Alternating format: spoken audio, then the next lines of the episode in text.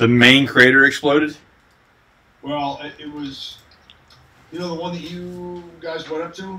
Yeah. There, you guys went into the park, right? And they have the museum? Yeah. It didn't, I mean, it wasn't a lava explosion, but I think what happened is, like, so that lava lake hasn't really dropped below 100 feet in the past, like, fucking years. You know what I mean? Like, barely below 100, maybe. Yeah. Usually it's at somewhere. It's basically been like a toilet bowl, and it's dropped down now to like 700 and some feet below the surface. So whatever math that would be, you know, 700 feet minus or times or whatever the diameter of that thing was, like they flushed a fucking toilet and all that lava just went, you know. So now some of the walls of that crater are like cabin, like crazy, like, you know, fucking caving in. I mean, because it doesn't have that structural integrity, you know, of the lava or that pressure holding the walls of whatever that cavern is up. So it had some pretty big like rock falls and explosions and shit earlier today. Pretty cool. Everybody's okay. Yeah. It amazes me that it's like a big plume of like dust. Oh. It's because, you know, like shit is. Been falling off and dropped down into it. Then you have this mixture now, you know, like lava and dust and rock and whatever. And so it's cool. So for those of you guys who don't know, there's been a bunch of lava explosions on Josh's Island. Luckily not near me. And this is not the reason why we're talking today, but so the reason why we're talking today is we launched USMC Prep in October, and so we've had a good amount of time to kind of assess a lot of different questions, and then also see a lot of issues and see a lot of some of the negativity that honestly that comes with it as well. And so I thought it was a good time to kind of sync back up with Josh and just have a candid conversation on training methodology and thought process when it comes to specifically training for the military, and kind of where state of the nation, if you will, the state of the nation of military readiness, physical fitness. But as far as the Hawaii, like, you're okay, your family's okay, everybody's fine on the island. Yeah, somehow as of right now, you know, there's no reports that anybody, any persons themselves, have, you know, either been, you know, hurt or lost his life, which is, you know, pretty remarkable. Yeah. How many earthquakes have you guys had? Dude, I don't know, man. One day it was like 400. Yeah, the first day you called me, it was 400 earthquakes. Yeah. Crazy. That whole island's gonna sink. Nah. This isn't like Armageddon or anything, man. It's just, you know, it's Earth making new Earth and creating new things, and, you know, unfortunately right now you got, you know, some homes and some people that are having to feel the wrath of it, but, you know, yeah, from a worldly perspective and scientific, I think it's pretty cool. Nobody's hurt. All right, so man, it's been an awesome ride since last October when we launched these things. It's been good. And it's been beneficial for a lot of guys too that have gotten programs. The stories that we've been hearing have been absolutely amazing. I mean, people dropping tons of weight. I mean, like whole people. Yeah. Absolutely whole people, and going from, you know, not passing the IST to damn near after a couple of rotations maxing out the PFT. Yeah. And helpful, like, yeah. Being able to like healthily, you know, rebound from it, and be good, you know, for duration of time. So I guess I don't know where to kick it off, but like, how did this all start? I don't know, probably some sort of angst, you know, and anguish, anger, you know, initially. I mean, let's be honest here, yeah. I mean, like just taking a healthy look at, you know, where younger individuals are today, and then taking a look back at our past, you know, where we were maybe at that point in time, and then, you know, you start compounding off of that, you know, like knowledge and education and learning, you know, on all different platforms, whether it be the time that we served, you know, and whether it was the good, bad, and the ugly that came out of it. Yeah. And then, you know, things we've learned from like scientific or physiological perspective, biomechanical perspective, you know, and just kind of putting all that together and figuring out, okay, now that we've learned all that or understood all that from a personal perspective, what can we do about it? Like in a positive way, how can we benefit others, you know, from learning from ours and many other mistakes? Yeah, I can tell you honestly, like when I was in, as hard as I trained, I did not train efficiently. No. And it was definitely not smart. I mean, it got the job done. Don't get me wrong. It got the job done, but at what cost? And I think that's like the biggest thing that a lot of guys that are currently in right now don't quite understand. Or maybe they're not really realizing it like full spectrumly, you know? Yeah. Is that the things that we did, obviously it got us through, you know, successfully and excelled at boot camp and, you know, all different various MOSs and then different types of selections or deployments and all that stuff. But it doesn't mean that it was, you know, optimal. It doesn't mean it was like properly effective for the human body. That's, right. That's really what we're, you know, trying to address. Now let's start back. Let's like go back to, like so let's start with a high schooler and what we've seen. So what really has happened, and I've talked about this on the channel before, is I started getting hundreds of kids messaging me saying, hey, I want to join the Marine Corps, but, you know, how do I train? What's some tips, tricks, some things, some sneaky ways to, like, make things happen? And so, you know, this became a trend, so I got with Josh and said, hey, man, we really need to, like, let's come up with something really smart to offer as a solution to help these guys get ready for the military. And that's really where the birth of this place, and this is what I was getting. And Josh, you and I talked about this. Yeah. I typically had two things. Now that we've kind of broke these two things down, I get a lot more, but I was getting two things.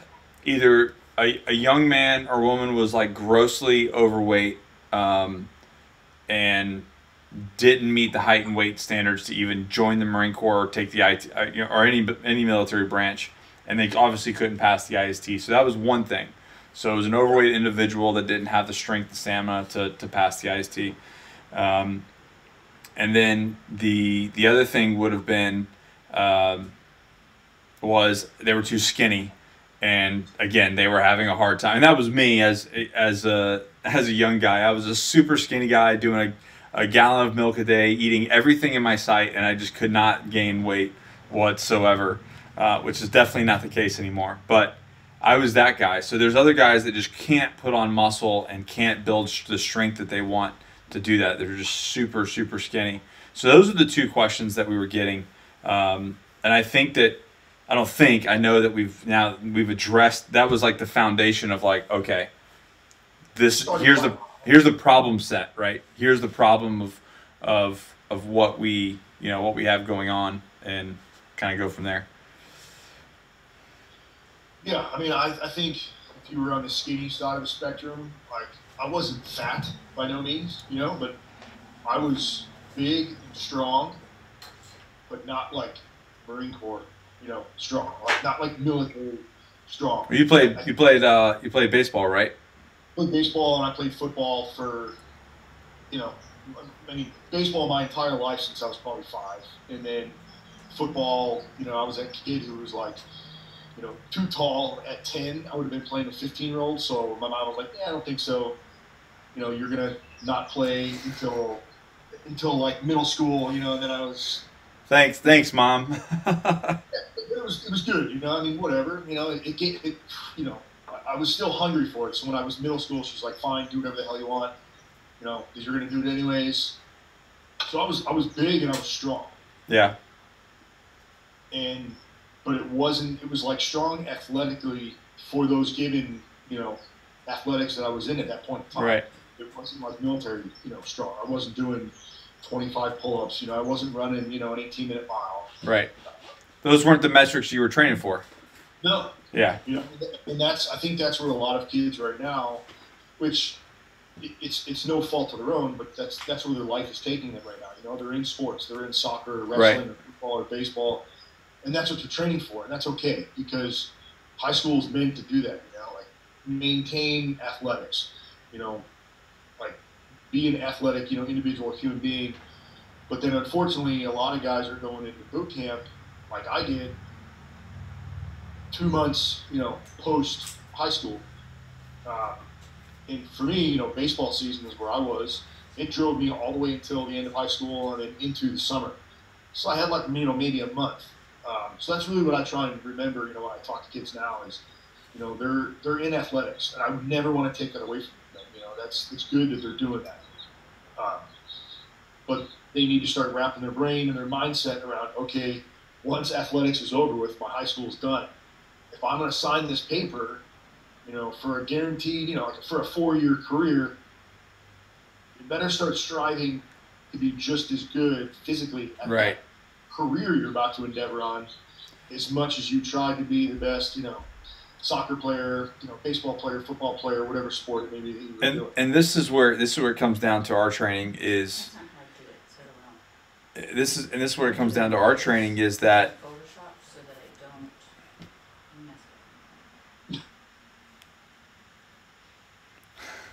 so this is where it kind of comes down to our training is you know, our training is built for that PFT and built for the swim qual and built for rucking and that sort of thing.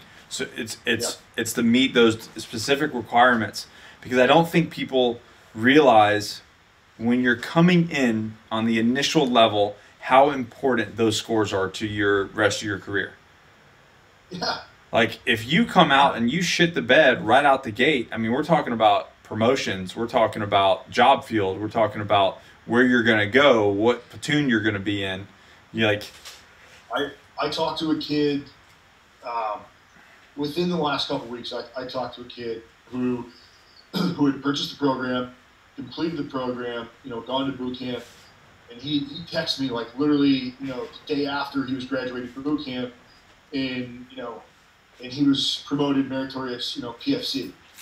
And because he was, you know, in the top whatever percentile of his platoon, and he was one of the select few that got, you know, a meritorious promotion to, you know, to PFC.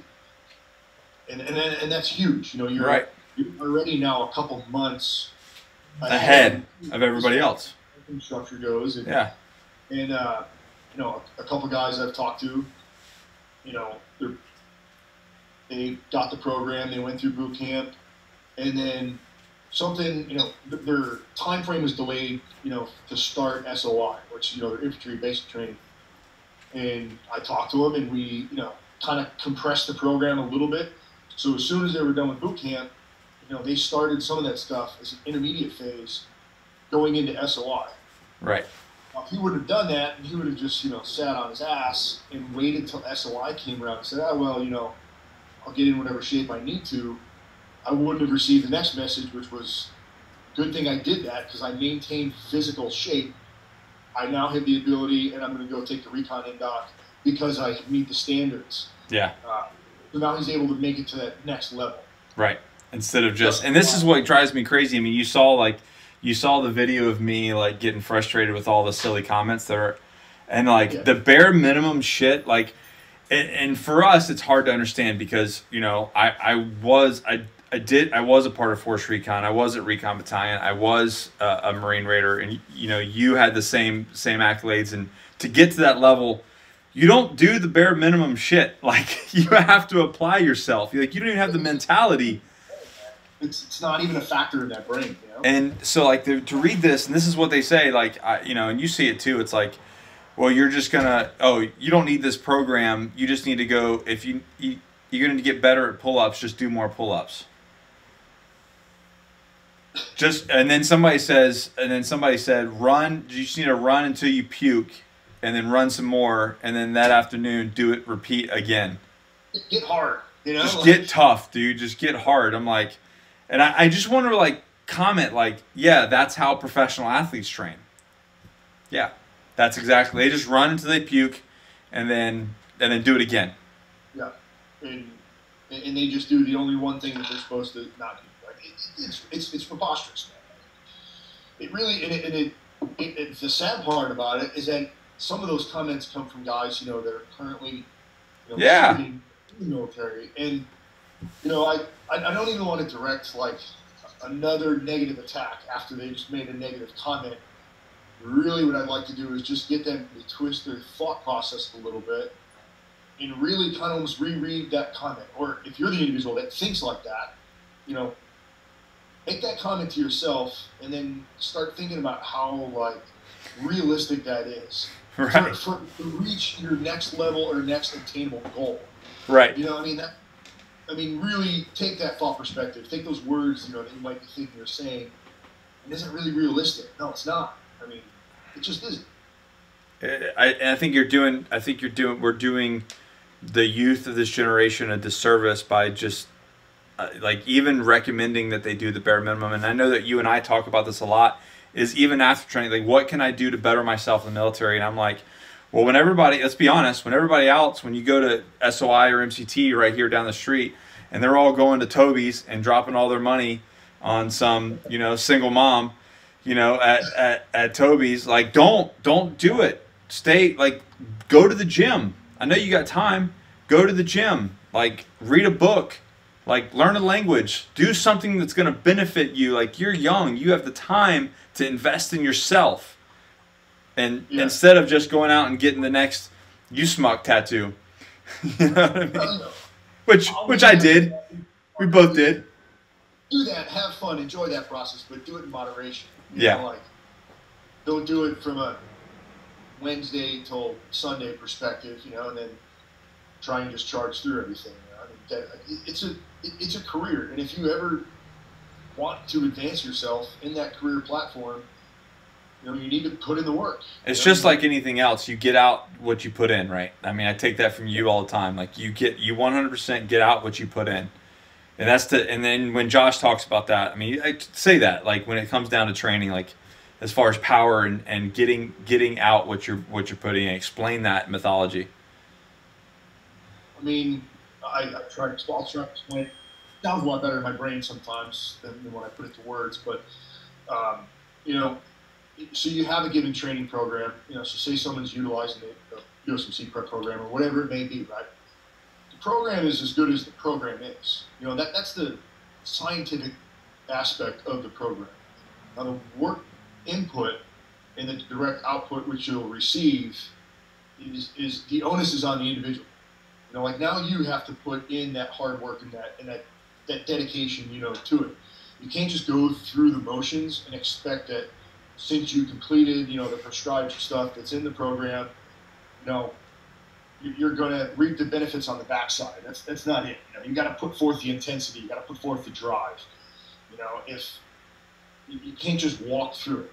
See, so what you're saying is, and we've talked about this so much, so I pick it up, but it's every pull up needs to be powerful, squeeze, intense.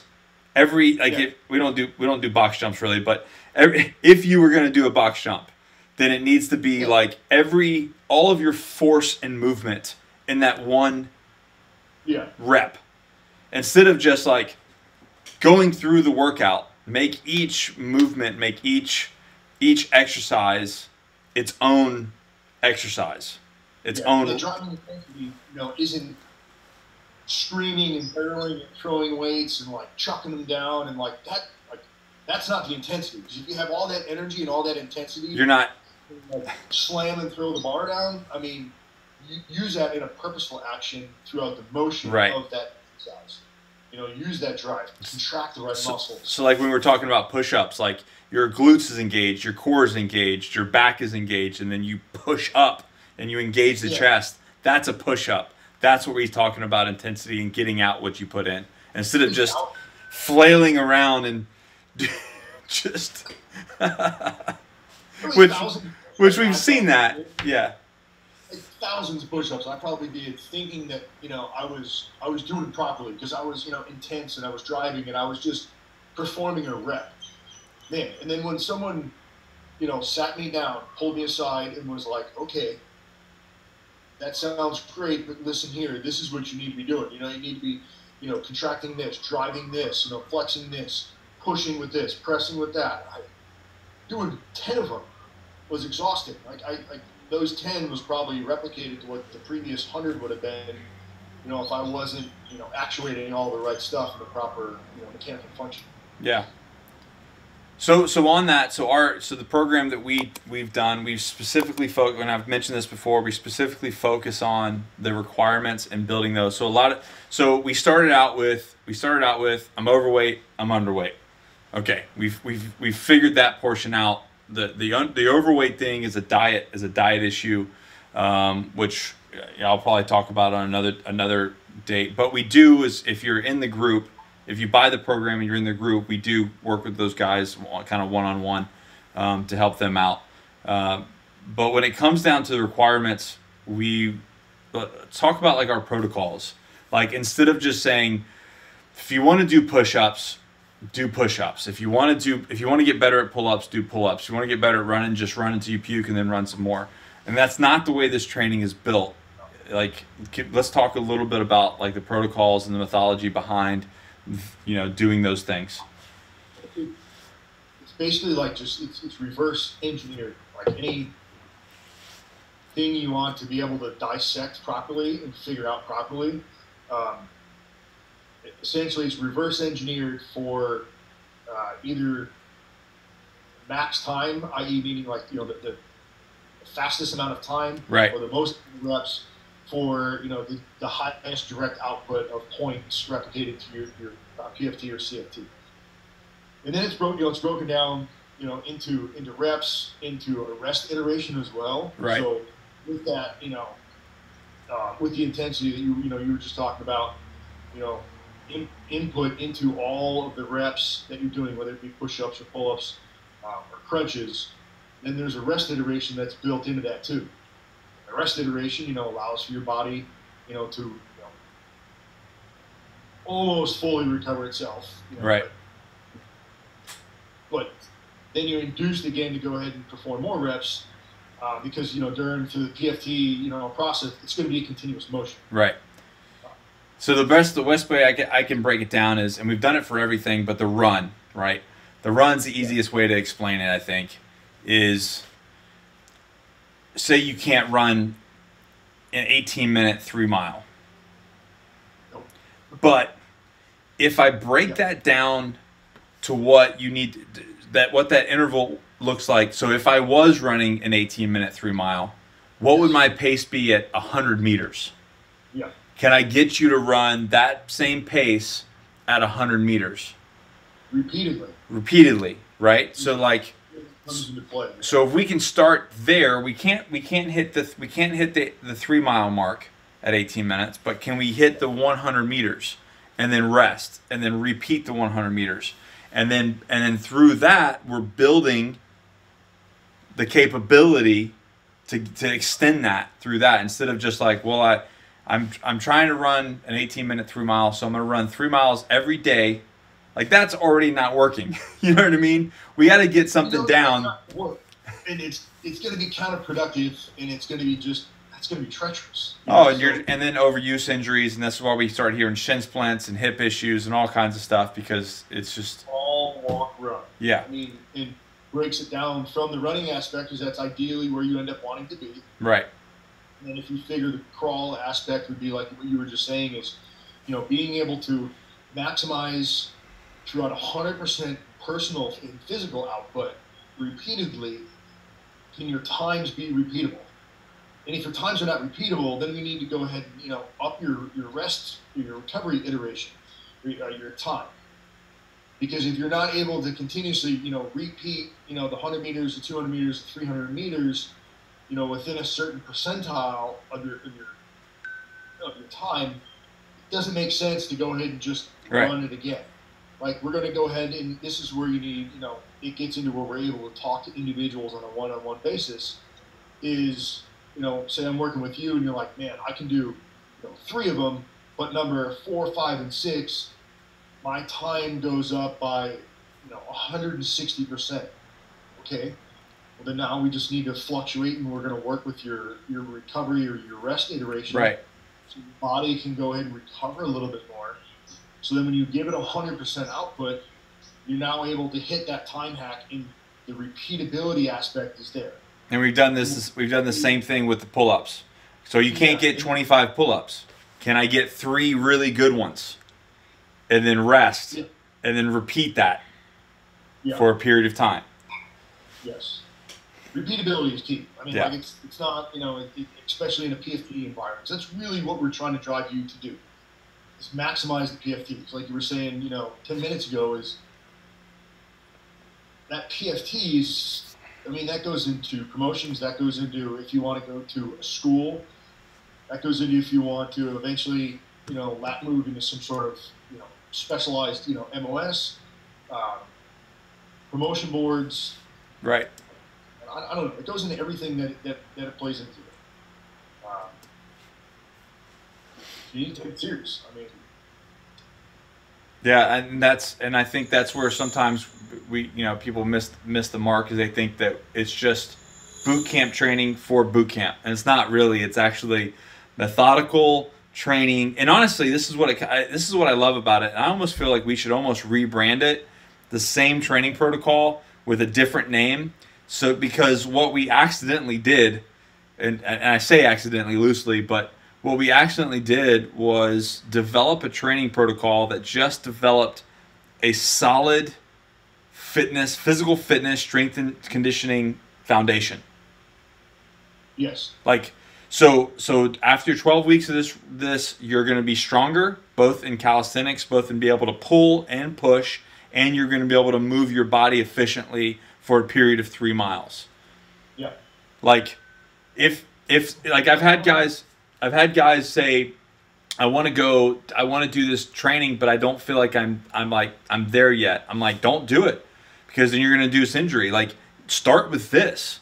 Build your foundation up to where you're just to have a solid, you're healthy and you're physically fit, and then go on to the next thing, whether it be bodybuilding or the, you know, the Raider Prep or whatever.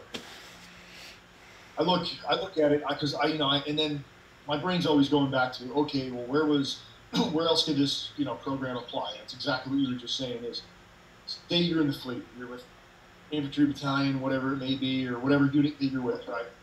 And, you know, you're at field exercise, whatever, something happens, and you have, you know, like an ACL tear, or you have an injury that renders surgery, or it puts you on limited duty or light duty status for a period of time. Well, you know, you're not going to be PTing with your unit anymore. You know, your PT is probably going to lax, you know, as a whole. Right. Whatever else is going to happen after that, well, you need to go ahead and recover yourself. You need to go ahead and get better.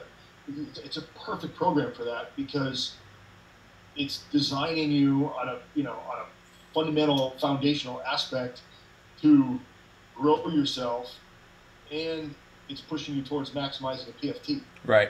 Well, you know, obviously you'll have to work with, you know, your PTs, your OTs, or whoever it is for your specific, you know, injury or ailment that you might have.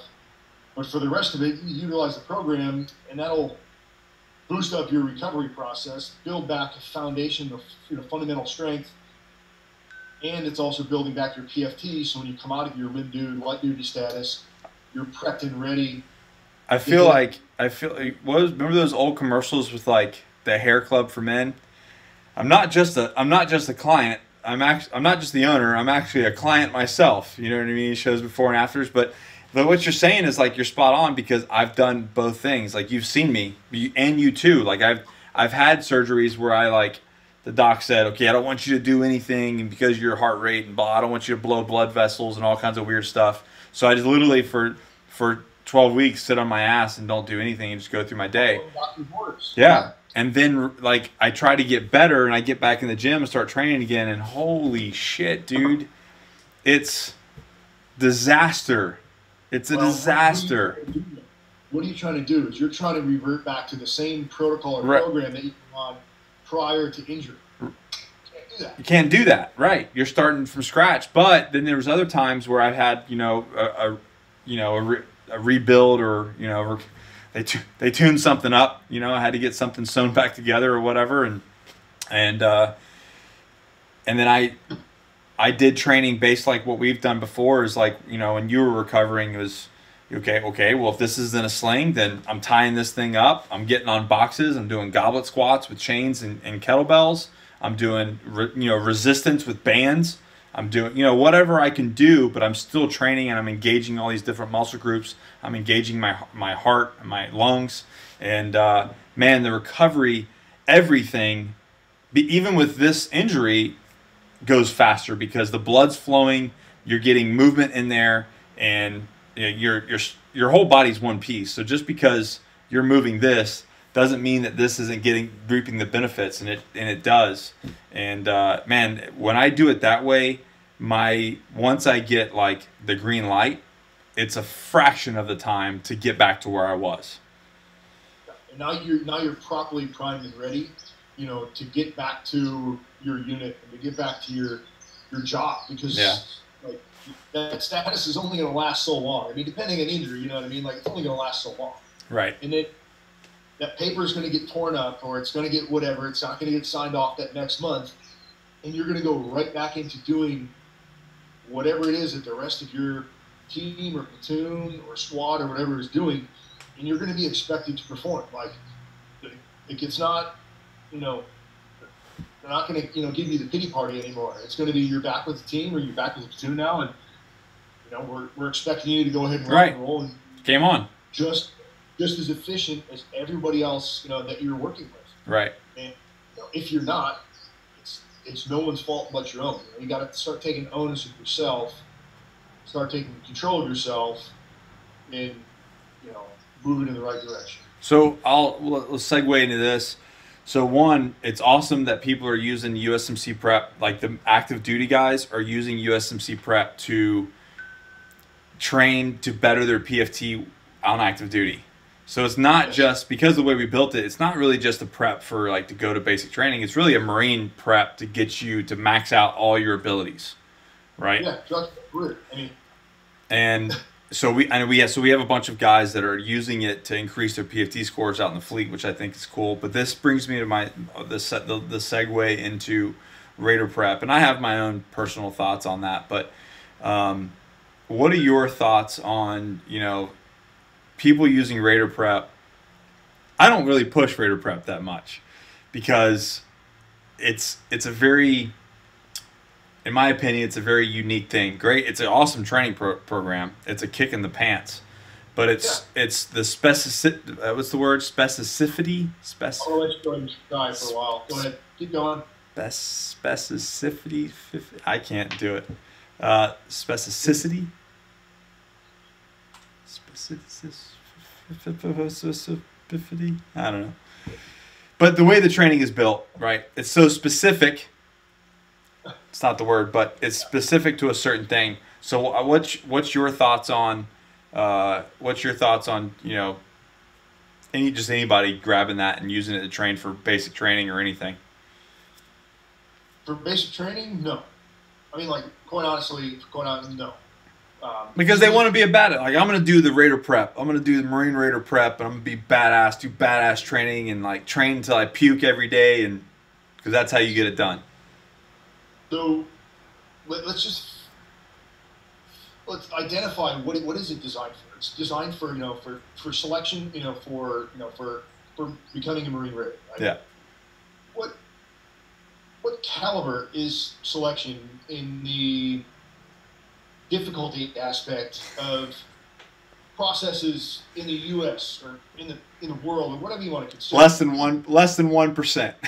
My hand's out of the screen right now, but it's on the higher echelon. Right. So in order to be doing that, you really got to think like, have I laid down the foundation, laid down the fundamentals, and properly trained myself in order to be able to like even effectively perform or do this program to its fullest.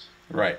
That's a question you ask yourself, and then figure out, okay, well, if it's a kid going to boot camp, well, really, what should my focus be on? It should be kicking ass and fucking doing awesome boot camp. Right. Becoming, the best in my platoon, the best in my company, the best in my battalion, whatever it is at boot camp. Because in order to maximize that, you know, is more along the lines of like a USMC prep. That's going to build the fundamental aspects. So, I mean, even if a kid has a year before running a few times, like I would, that's what I tell him. I'm like, if it, yeah, run it a couple times, because you know what's going to change is your weight is going to increase, your percent, you know, your weight ability is going to be going to increase. Right. Fundamental mechanics throughout any given movement is going to be that much more refined. Correct. Your times on your sprint are hopefully going to be lower. Right. Now, it's still 100% output on you, but that's the variable, you know, that's going to change. So yeah, your ability is increasing. So what you started with on the first rotation might have been a 25-minute 3 mile, but now you're down to a 21 or 20, you know, so you're, and over the next 12 minutes, next 12 weeks, you might be able to get that 21, if you push yourself, down to an 18. So like, yeah. And it doesn't happen, like there's brackets, right? They're like, you can't just go from zero to hero. Like you have to put the work in and the time. It takes time for your body to recover, break it down, recover, rebuild, break it down, recover. I mean, this doesn't happen overnight. So by doing it a second or third time, you're really ratcheting your scores up. So what your initial test was in the first on pull-ups might have been 10, and then you ended at 15. Well, next over the rotation, you go from, you know, 15 to 20, 25, yeah. You know, because that's that needs to be the focus, in my opinion. Yeah, and so even go-to selection, you know, for martial law, right? Like you have to one, be in the Marine Corps for two, like 3 years. And there you go. I was just going to say, as far as the timetable is concerned, regardless of your, you know, whatever else the other things that you need, the timetable is a 3 years. Post, you know, boot camp, you know, right. being in the military. So you're going to have time to continuously, you know, get stronger, get faster, you know, get healthier, you know, become this greater human being, you know, that you can become until you even have the ability to go to selection. Like, you're not even going to be looked at. It's not even a chance. Right. So know that, you know, understand that information and don't get discouraged by it. Think about, awesome, I got 3 years while I'm in the military. I got 3 years to become fucking awesome, become the best, you know, physical, mental, whatever. I was just about to say that. It's like if a Marine hit me up, selection. If a Marine hit me up and said, "Hey, I want to go to selection. I want to buy your thing." I'm gonna be like, "Where's your PFT at? Let's start there." Like, because if you're running a 225 or even a 250 and you're thinking about going to selection, bro. Don't do that. Like, get your, like, go back to the basics, master the basics, get yourself up to a 280 or above. And then once you have that solid foundation, then start training for selection. Yeah. So basically just like you were just saying, right? So you were talking about the bare minimum before for like boot camp and passing and Marine Corps and all this other stuff. Well, the quote bare minimum, you know, is a first class PFT in order to get looked at. What is that, a 225? That's the bare minimum. Now, again, if you want to excel or really even be looked at. Dude, like, did you, I mean, like, we're not giving any secrets away here, but, like, did you have anybody pass selection that had a 225 PFT? I mean, I didn't know everybody's PFT score, but, like, gauging by everybody, right. Like, no. And even ITC, our team, like, I didn't have anybody that ran a 225 in our team. No. Not happening, bro. Like, you just mentally, physically wouldn't be able to keep up. No. Like, the rest of all the other standards and the things that you're going to encounter will not, you know, if your PFT's that low, I mean, like. So my point is, don't set yourself up for failure. Don't go in there with that. Don't go in there with that ability, thinking that, okay, I'm just going to push hard and push through it. Like, you're just going to set yourself up for disappointment. And if you are at that, if you're a sergeant at 3 years or 3.5 years, well, you just blew your one shot. Like, by the time you get recycled or you go get back in shape and then try to do it again, like, dude, you're done. They're not going to take you. Yeah, I mean, what if, you know, something else happens in your career? and you get promoted to a next whatever it is you get promoted to, and then at that point they're not looking for guys in that sergeant through fly. They're not looking for guys with that certain rank. So you need to put in the work and lay that groundwork up front. But yeah, man. I mean, getting back to what you were asking, like other programs, SF programs, SEAL programs, like you can go straight in with a contract. So you can take that year prior to going to all those things, to right? Go through laying proper foundation and going through proper prep programs before. And you should, if you're going right into it, you need to have the basics, and then you need to have everything done prior to. You need to spend a year, 2 years just prepping to go to selection. Yeah. I know we were just talking to Jeff up at the TSAC thing, and he was telling people, like, we were talking about it, and he was, like, telling people to wait to join the Navy to go to BUD/S, and he's absolutely right. Wait. Like, what's the difference in 18 and 20? Like, take those 2 years. Maturity and physical ability, that's the difference. Like, that 2 years. All from your court. Yeah, that 2 years is the difference between you probably, passing BUD/S and not passing BUD/S. Yeah. I mean, there's no fire.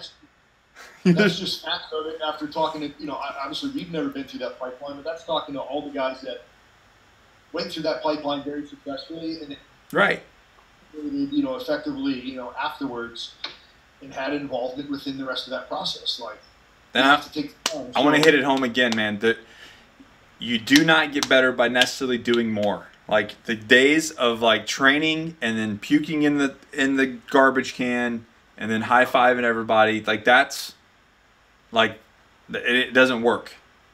Yeah, it's not even funny, man. It's more sad. It's like, shit.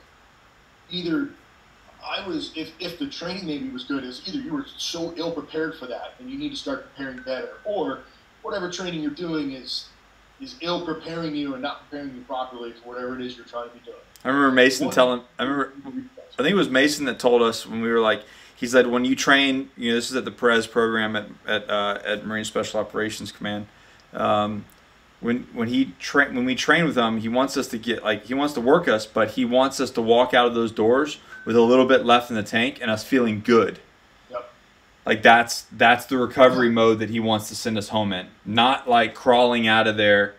And that's for training. Now keep in mind, there are, when you're doing the job and you're in the training to become that, yes, you are going to train and go through some things that are, you're going to be crawling out and in and into things, but yes. But that's not what you want. That's not how you want to prepare. At that point, it's just a mental toughness to just say, I'm doing this until it's over. But that's not how you prepare for those events. No. I mean, you're putting forth 100% effort to the best of your ability while you're training. Within that, in that training window. But by the time you've done your recovery aspect from that training, like in your gym setting or in the woods or wherever that training, whatever it's going on, yeah. Post 5, 10, 15 minutes of a recovery process, you should be pretty mentally. You should feel good. Yeah. Your body should feel pretty good as well. And yeah, you're going to be beat up. And yeah, you're going to be your tank isn't going to be all completely full. But you should be able to perform the rest of the day's activities. Yeah. Whatever it is. Yeah, you don't get so crushed you have to go lay on your living room floor and you just lay there all day because you're destroyed. Yeah, and you're like dreading until the next training session comes around the next day, and that's a repetitive process. And we don't even have to get into like what that's doing to your central nervous system. Terrible. And like stress inducing, and now you're creating a stress hormone in conjunction with working out, with training. Right. So every time you train, you start your cortisol goes up, and it's a vicious cycle. I'm doing stuff for real, and there's an improper temporal spike. Right. Body when you're maybe conducting real life, missions or an operation, not the type of chemicals you want. Right. Being dumped into your body. Well, so. Let's see, closing thoughts on that, and we'll talk what we have coming on. Closing thoughts on USMC prep? Or just training for the military in general, to entry level. Another one, inadvertently you hit on it right there, was like, real quickly just covering down on sleep, Sleep is like your best recovery mechanism. Which we have in the book, making sure you're getting 8 to 10 hours of sleep, depending on how hard you're training, yeah. Proper and adequate, you know, sleep. I mean, find a regimen, find a routine, you know, that allows you to kind of start, you know, de-stressing or desensitizing, you know, your night process. So that's where recovery happens. That's where we grow. Partying and raging till 4 a.m. to, you know, dive bombing on your couch, and then expect your body to be able to wake up in the morning. And I don't know why my pull-ups aren't getting better.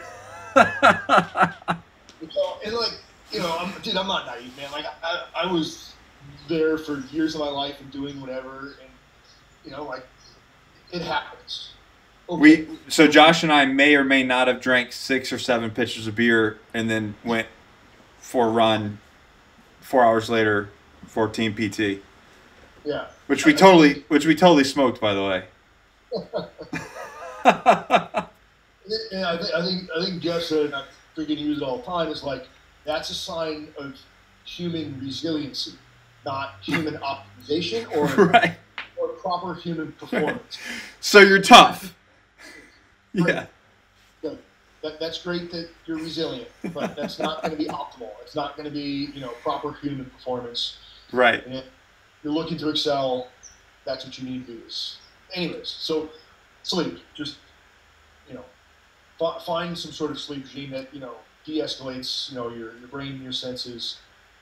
Before you go to sleep, get some sound, proper, solid sleep. As best as you can. Set the environment right as best as you can, you know, and then, you know, that'll aid in your recovery process. That'll aid in your, you know, proper hormone process. I mean, it just, it's got more benefits than most people really realize, and that, you know, I heard for so long, and then once I watched a couple proper videos on it, talks on it from some really scientific people, I was like, shit, you know. Yeah, and you're posting a lot of that information in the groups, in the private groups, pretty regularly. So, you know, that's one thing, and then just nutrition. You know, I mean, it sounds cliche. I mean, some of it does, but you know, eating properly. I mean, it's fuel. I mean, you're a machine, and you're fueling your body. If you put shit fuel in, that's what you're gonna get out. Yeah. You know, like. Yeah. And again, I mean, it was, you know, there was guys that were eating McDonald's and drinking Dr. Pepper and smoking cigarettes. That's human resiliency. Like, that doesn't mean internally that their body wasn't, you know, garbage. No, that was back when I was, you know, like infantry stuff. That wasn't that, you know, that wasn't at MARSOC. Really. Yeah. Totally but what you put in is what you're going to get out. Yeah, and then as far as, I mean, I don't want to go down the rabbit hole too much of nutrition, but, you know, it comes to, like, if you're overweight or underweight, it comes down to, you know, calories in, calories out. So if you're eating 3,000 calories or 4,000 calories, but you're only burning 2,000, guess what it means? You're gaining weight.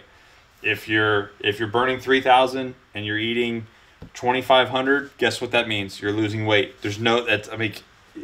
It's not rocket science. It's simple math. Yeah. You have to be calorie deficient to lose, and you have to be calorie surplus to gain. That's it. Like, if you're saying, well, I'm not losing weight, then you're not calorie deficient. I promise you, you're not calorie deficient. And that's directly, you know, aligned with, you know, your training as well. Yeah. And how you're going about it. And how hard you're hitting it. So, for instance, like a good, you know, ending point. But I can do one of the USMC prep workouts, right? I can watch my watch. I can manage my calorie burn, my activity level, and then I can just go through it, like just do through the motions. Yeah, walk through the motions. Walk through the motions, and it'll be like 200, or I can intensify it. Engage my body, engage the floor, engage each movement, and it will be over double that just by doing those things. Utilizing the same training program, training prescribed, right. It's what you're putting into it. Right. You know, it's what you're getting out of it. And it was amazing to me to see that, like, just to run that data and go like, holy cow, when I slow everything down and I make those movements more intense, I engage my body, I engage my glutes, my core, everything for that one movement. It just almost triples the actual burn and the intensity. And you know what? You get freaking smoked too. Yeah. Dripping sweat. Realize how hard like a plank really is. Right, you know? Right. Oh man, the first time that I trained with Chris Frankel, yeah. Holy cow. Yeah, you're like, I've been working out wrong my whole life. Yeah, I'm like, oh, well, maybe I really don't want to do planks anymore. I still do it, but you know what I mean? Like you start rethinking like, holy crap, man, this is how I'm supposed to be actually engaging and utilizing my body. So if you're training to join the military, more is not better.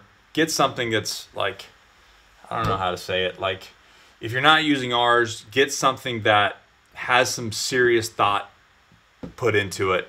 And that also meets the requirements for what you actually need to get done, right?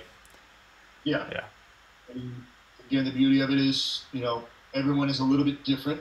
You know, a training regime is a training regime, and that's where the benefit of the group really comes in, is that there's a whole board of people, you know, who have their own individualistic aspects about themselves. Right. You know, and they post in there, and you can read the threads for, you know, DM us, you know, on the side if you really need to. Yeah, so our stuff, our plug is usmcprep.com and raiderprep.com, and then within a month here, we're launching the Recon Prep and the female program. Chick Fit. Chick Fit? I don't know. We gotta come up with a name.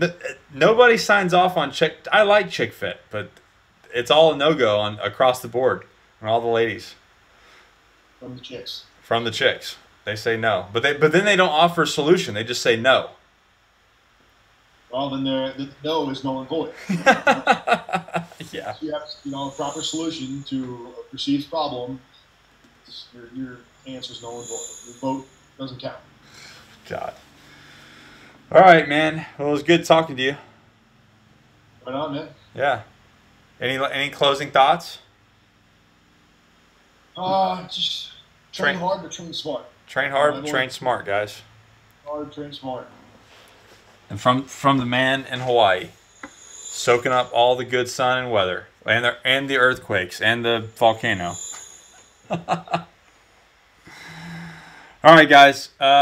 Hey, check out our programs: usmcprep.com, raiderprep.com, and then stand by. In about 3 weeks, we'll have Recon Prep and a female program to help, you know, overall fitness for females. All the females in our lives have requested us multiple times to make this happen, and so we obliged.